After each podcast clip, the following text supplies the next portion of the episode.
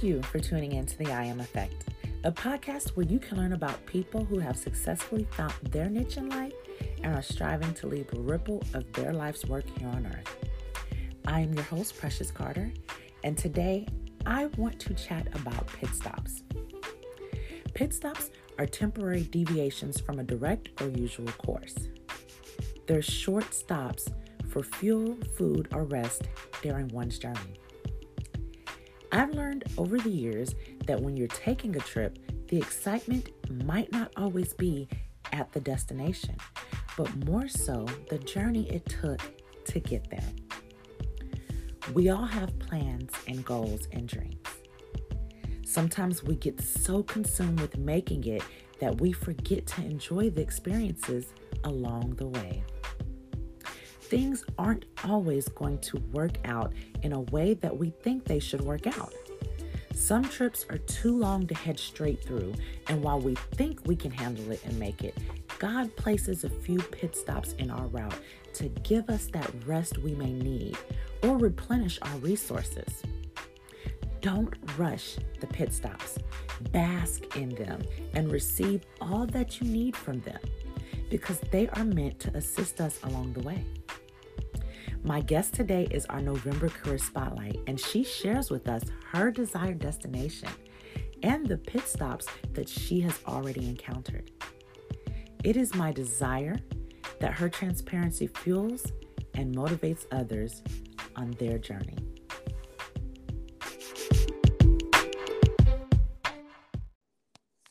My guest today is the creator of a food blog and talk show that share the same name, The Sit In, and also serves as producer of WLBT's Mississippi Weekend. Let's welcome Martina Barksdale to the I Am Effect. Welcome, Martina. Thank you, Precious. Thank you for having me. I'm I'm so glad to um, to be able to interview you today for the podcast. I'm very excited and um, grateful that you agreed to be our November career spotlight because I am so proud of um, being able to follow your career and your journey to where you are today. Yeah, thank you. so I'm going to ask you the hallmark question, and that is when you were a little girl, what did you want to be when you grew up?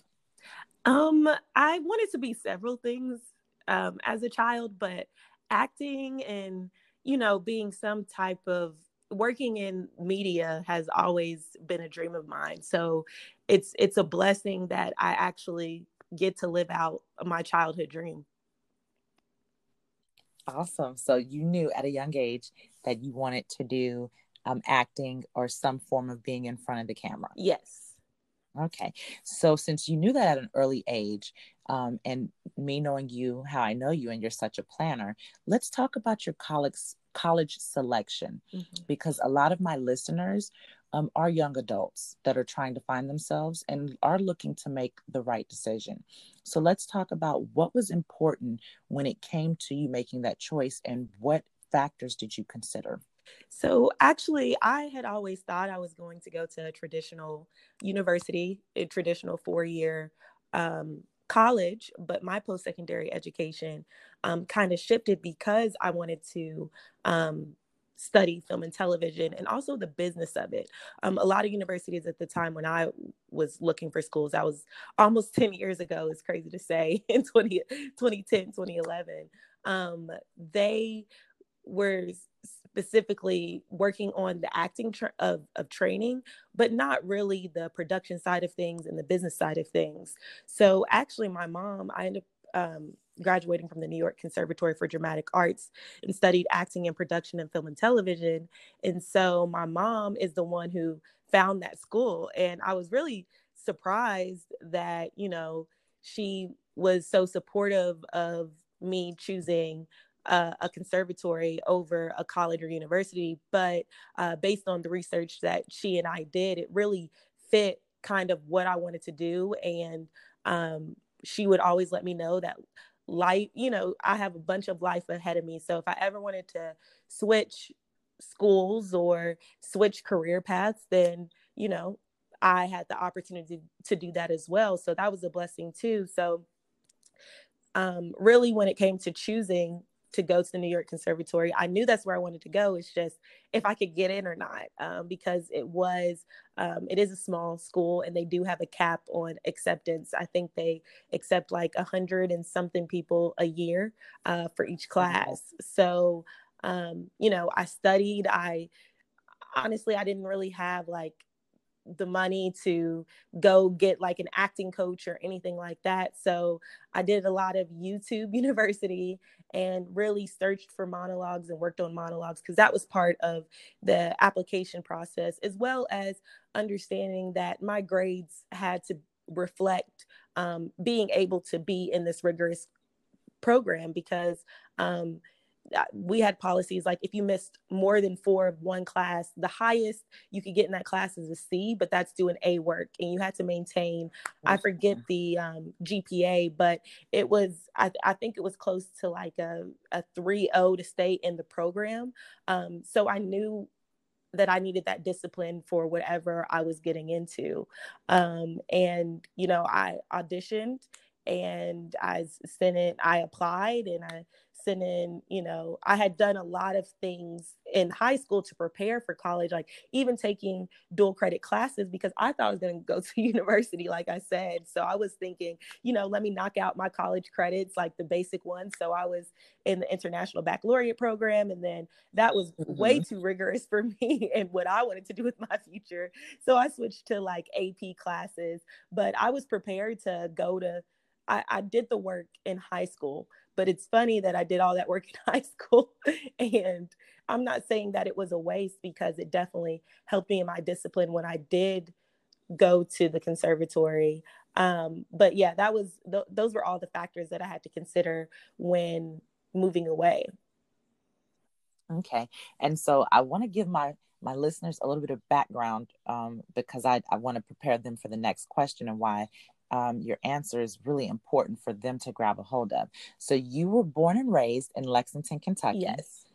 And here you and your mom have done research, and now you're headed off to New York City to study at the New York Conservatory for Dramatic Arts. And so, what I want you to talk about now is life in New York City as a young adult during this pivotal time. You, you're you're 18 years old, and now you're leave not only are you leaving home but you're leaving home for one of the biggest cities in our nation. So talk about how you transformed and and the experiences that you experienced in new york city to make you who you are today. Wow i don't even know where to start because um new york i spent a little over seven years so like my whole adult um especially my young adult experience is there. Um and I moved to this city and I don't have any family. Um, you know, looking back when I was 18, I was super naive, but I loved the fact that I was a little naive because it made me fearless. It made me um, conquer things that I wouldn't have done, I would say, now at 27 years old. Um, but, you know, it was a lot of ups and a lot of downs. I met um, so many great people that have become my lifelong friends um, there. But there was a lot of challenges being able to balance um, going to class, and I was still working um, about 40 hours a week, uh, which I don't know how I did that and still maintain going to school. Um, but I would be working until like I, I worked at this place called uh, Spin New York. So it was like a ping pong social club. It was like a bar and people could play ping pong and things like that. And it sounded really fun, um, which it was fun, but so, it was open so late. And that's how I would have to hit my 40 hours because I would still have to pay rent.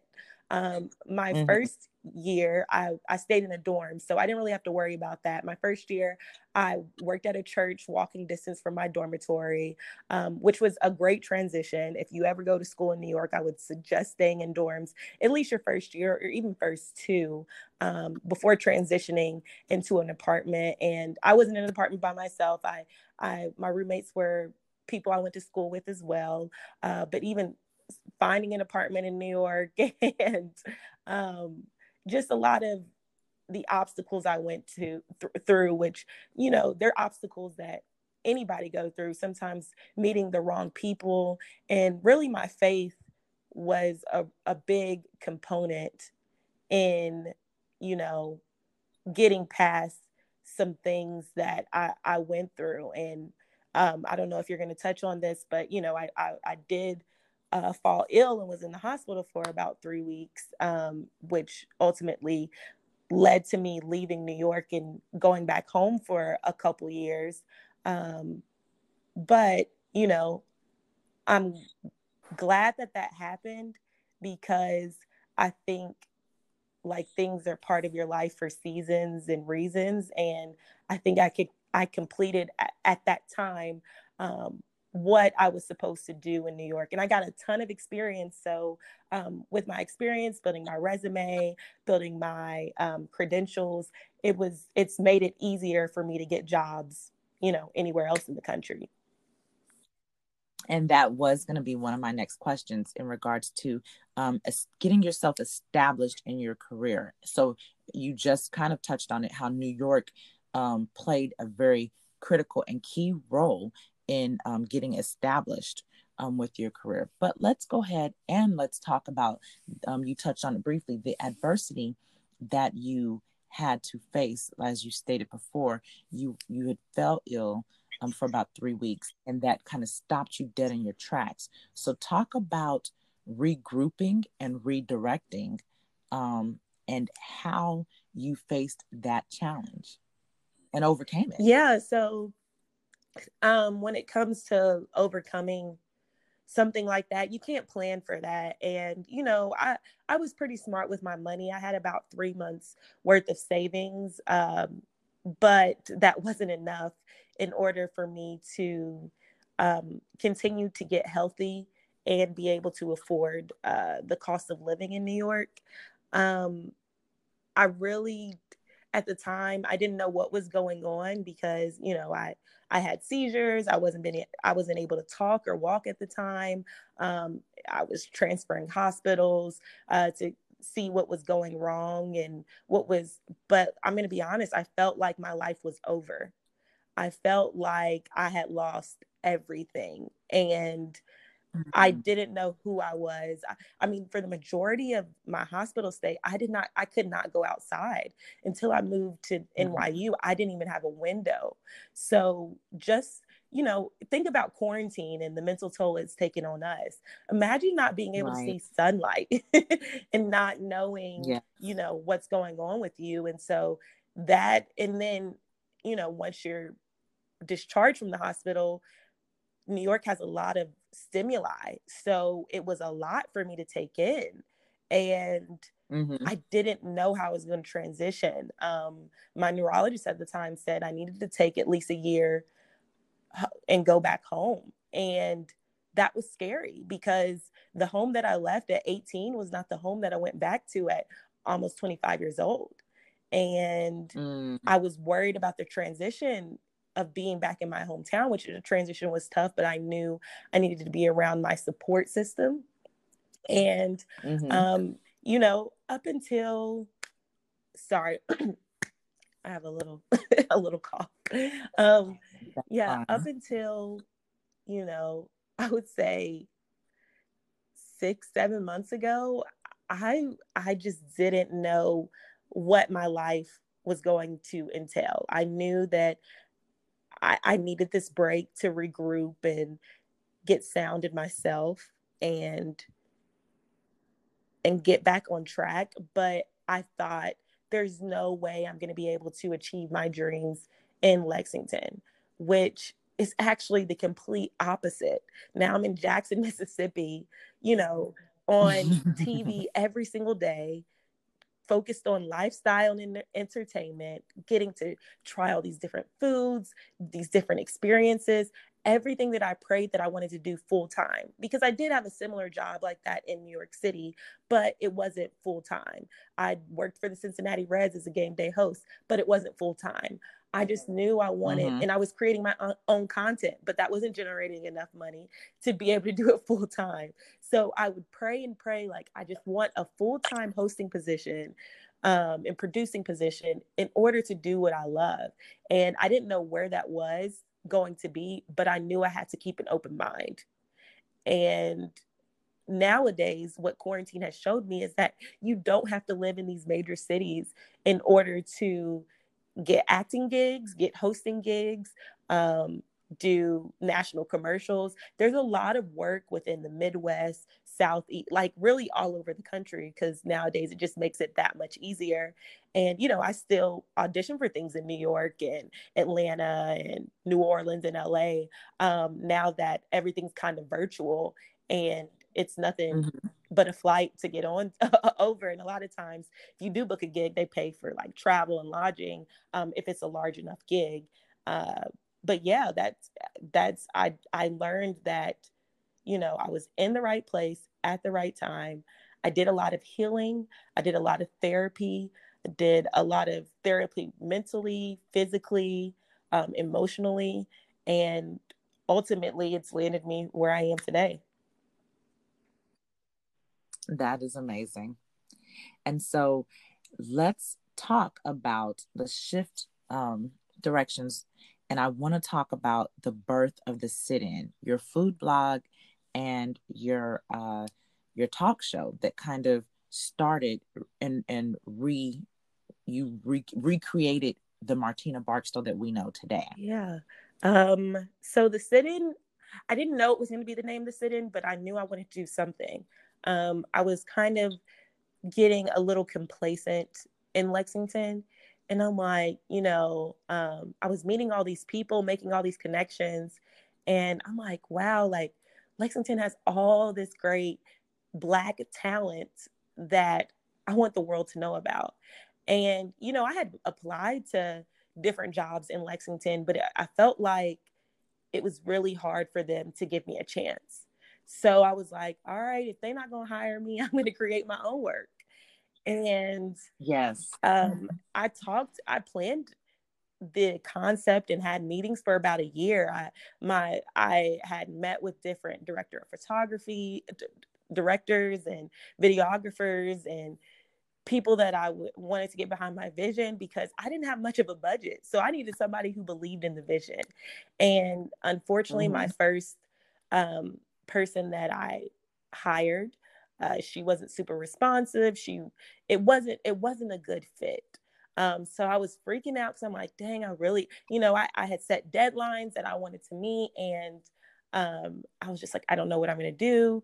So I had reached out to um, my friend's cousin Brandon Turner, who he has his own little uh he not I won't say little, but he has his own production company and was fairly trying to build his resume eh, when it came to videography. And we met over coffee one day. And when I tell you, in two weeks, we were shooting and we had a location. Wow. I just, you know, I I tried very hard to build relationships so that helped uplift each other. So what helped and it also helped being cost effective when doing things like this. Um, and now my director of photography, he just got nominated for an Emmy a few months ago, and his career wow. has just taken off. And he just is like, it makes me feel good because he's like, Martina, I wouldn't have these opportunities without you. And that's all, what it's all about for me is like, I think Issa Rae was talking about networking across and really, you know, I want to win because I want everyone around me to win. Like if I'm moving up, it's not just going to be me, it's going to be everybody that's in my corner, you know? And the sit-in is just it's crazy that I, I know i'm going to have my own nationally syndicated talk show i don't know when but we're on the path and like to go from the sit-in to now i'm actually on tv every day and you know i'm still doing work with the sit-in back in lexington um, and partnering with mm-hmm. organizations mm-hmm. and businesses and um, you know it's it's really a community and i just never thought an idea of a food blog and a talk show would help me grow into the person I am today. Absolutely, because you said so. You said two key things that stood out the most to me, and and I love the way you talked about your team and how you want everybody to win that's connected and surrounding you, and then also how you just went ahead and professed and spoke the words out there and put it into existence that you know not that you think, but that you know you're going to have a nationally syndicated talk show. And that's amazing. I believe in you too. And I know there's so many other people that believe in you. And um, I love the work of the sit in. And um, I loved um, what you did back in June, the 19 days of supporting Black businesses leading up to Juneteenth. Um, that was awesome and phenomenal. And it spoke volumes of your character to push other businesses out there. Um, I actually used and utilized a few of the businesses that you promoted, and so it was just amazing. Um, so I, I think it's it's a great space um, that you've created, and I I know that because your intentions, your motives, and your heart behind it are good. I know and believe with you that it is going to go places. So yeah, that is amazing. And so now I want you to let's transition over to how you're finding a healthy balance because now you are um, a full-time producer with um, the Mississippi Weekend on um, WLBT. So talk about what is the Mississippi so Weekend? Mississippi Weekend. Um, so I, I, work for Gray Television Media, and a lot, their stations have over the past couple years added a lifestyle component. So Mississippi Weekend highlights. Um, you know, food, drinks, things to do, festivals, lifestyle, entertainment within Mississippi. Um, it's an online platform as well as um, part of the, we have a lifestyle show on WLBT, which is today at 11, Monday through Friday at 11 a.m. Central Time. And um, I just get to feature cool products and cool things. I've been roller skating, I've tried everything from tacos to Asian food to catfish and we have like this catfish bracket of who has the best catfish in central mississippi that people are a part of um, i shoot create and edit and host my own content as well. So when it comes to balance, I'm going to be honest, I'm still trying to find the balance because I don't know if you saw, but I just released, well, the Julietta Market is a new business in Lexington. So before I left, I shot some content for that and that just released. So, um, and then I'm working on a Black Restaurant Week for Lexington for 2021 as we speak. Um, so I'm still trying to find the balance. Uh, what I am finding more of is that you know it's great to have your hand in different pots um, but i'm learning to say no a little bit to things as well um, because i can't do everything and be everywhere so really being cognitive of where i invest my energy um, not only professionally but emotionally and really making time for me. Um, i need time to like just lay around and not do anything um and really yes. investing into my mental health. Like I, I work out four times a week. You know i can invest in my mental health four times a week as well um, even if it's just an hour or two. Um, so really i'm i'm i'm trying not to get overwhelmed because at some points it does because it it is a lot and the great thing is our, our ratings are growing the page views are growing um, in Mississippi Weekend in just a short amount of time um, has grown tremendously um, when we look at our analytics and you know so it's a little bit of pressure to keep to keep it up for you know from my bosses mm-hmm. but um, really still trying to find time to do things that i want to do uh, like acting too so um, i'm planning to get with an agency in this area because uh, new orleans is only two hours away. So, um, you know, I, I still acting is still a part of it as well. So just really making time to do what I want to do and really find that balance of supporting others, but realizing that I matter as well. Yes. Yes. I, I love it. And you know, sometimes it's trial and error in in trying to find a healthy balance. It's trial and error. And it's being it's it's being comfortable with admitting, okay, this way that I did didn't work. So let me just, you know, reset, hit the reset button and right. try it another way. And I like I like also how you said that you're starting to say no and you're and you're learning to put yourself first yeah. because you matter. And so that is awesome. So since we're talking about um, trial and error, I have another hallmark question that I like to ask everyone. And it is I, I don't want my listeners to be afraid to talk mm-hmm. about failure because I don't think that failure is necessarily a bad thing unless we're talking about grades in school. To me failure is not a bad thing because i think that oftentimes when we fail at something that we're trying to do it's not that we can't do it it's that we found the way not to do it. So we know this is the way not to do it. So what is a memorable failure and how did you use it as a teaching moment do you have another hour so um i have failed a lot um one of my most memorable failures in relation to getting back out there with hosting. Um, so I auditioned for the Cincinnati Reds back in June of 2018 and I didn't get it. Didn't get it at all. But they were super nice, sent me my footage, and I was like, you know what? I was just happy to get back on the horse after not doing anything since November 2017 in relation to camera and acting um, and hosting. And, mm-hmm.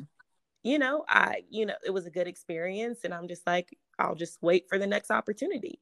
Um, March of 2019, I get an email from the boss of, you know, from the director of the Cincinnati Reds. And you know, they asked me if I wanted to come on that next season. So, um, you know, wow. you never, I always, I love, I, I don't mind being told no because no, especially in the industry I am in, no happens a lot. Like I've applied to, you know, I, I think one of my agencies, they track the number of auditions you submit to. And I think I had maybe a 120 mm. auditions for that year and I booked like four, which is fine. You know what I'm saying? So mm-hmm. it's like it's mm-hmm. it's it's it, that's mm-hmm. just part of the game. I'm not going to hear yes all the time, and that's okay because sometimes that yes is right around the corner. People are going to recognize your talent and they're going to see it. Just like in Lexington, I applied to jobs at the television stations, I applied to be a talent other on in other production i've applied to production companies and i did not hear back. I did not get a yes but that did not stop me from keeping like keeping on because then it got to the point where the sit-in was taking off so much where the t- visit lex which is the tourism of lexington was reaching out to me you know yeah um different mm-hmm platforms and radio stations and news stations were reaching out to me. And I would say, you know, failure is a part of the pro. I failed on so many things, failed on businesses, business ideas. I thought it was a good idea. I'm not passionate enough about it. I've lost money. I've lost, you know, hope at sometimes. But, you know, failure is a part of the process. But how you pick up after it is really going to determine you know your future and it's okay to be sad for a little bit it's okay to kind of grieve in the process of getting to where you want to get yes and and i think this season of the i am effect that has been the common theme is it's okay to yes. not be okay for a moment it but it's finding the strength to be like, okay, enough is enough. Now it's time to get back out there, like you said, get back on the horse and um, and and keep moving, keep pushing. And so my next question, as we're winding down, is what advice do you have to give for my listeners that are looking to break into the industry or looking to start something, looking to produce produce their own content because they keep hearing no. What advice start. do you have for them? Just start. And it's not going to be perfect. You're going to see your evolution when it comes to creating content. You're going to see your evolution when it comes to you're going to get better and better, but you have to start. You can't wait till every single duck is in a row. And don't be afraid to ask for help because I didn't get anywhere by myself No one gets anywhere by themselves. Now, do you are you you hold yourself accountable and you pick yourself up in order to jumpstart things? Yes, but teams are important. Support is very important. And do not be ashamed to ask questions. Do your research. Like we're in the age of you can find any information on any subject, any item right now, you know? So do your homework, do your research, do the work, and just start. Yes. Great advice. And so, my last question to you is another hallmark question how we end here at the I Am Effect, um, because we like to recognize how people use their influence and how they exercise their power to bring about positive results. And so think of Exodus 3:14 when God said to Moses, "I am who I am." This is what you are to say to the Israelites. I am has sent me to you. And so I like to put ourselves in the position of what Moses was in because there's a lot of work to do here on earth. And so God is the one stating to us, Go and do what I've called and commissioned you to do. Don't fear, don't worry. I have equipped you with everything that you need. And when you're in doubt or when people try to question who you are, you tell them that I am has sent me to you. And we know that I am are the two most powerful words because what comes after it next is what manifests. So if I ask you to complete this statement, I am blank, what would be the one adjective that you would use to make that sentence true in your life today? I am enough.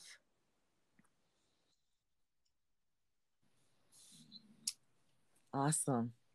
And that just goes back to everything. It sums up everything that you have spoken about yes. today. And so, thank you once again for taking time away from your busy weekend and sharing with my listeners your journey and how you have built and capitalized on a successful Thank career. you, Precious. This has been amazing.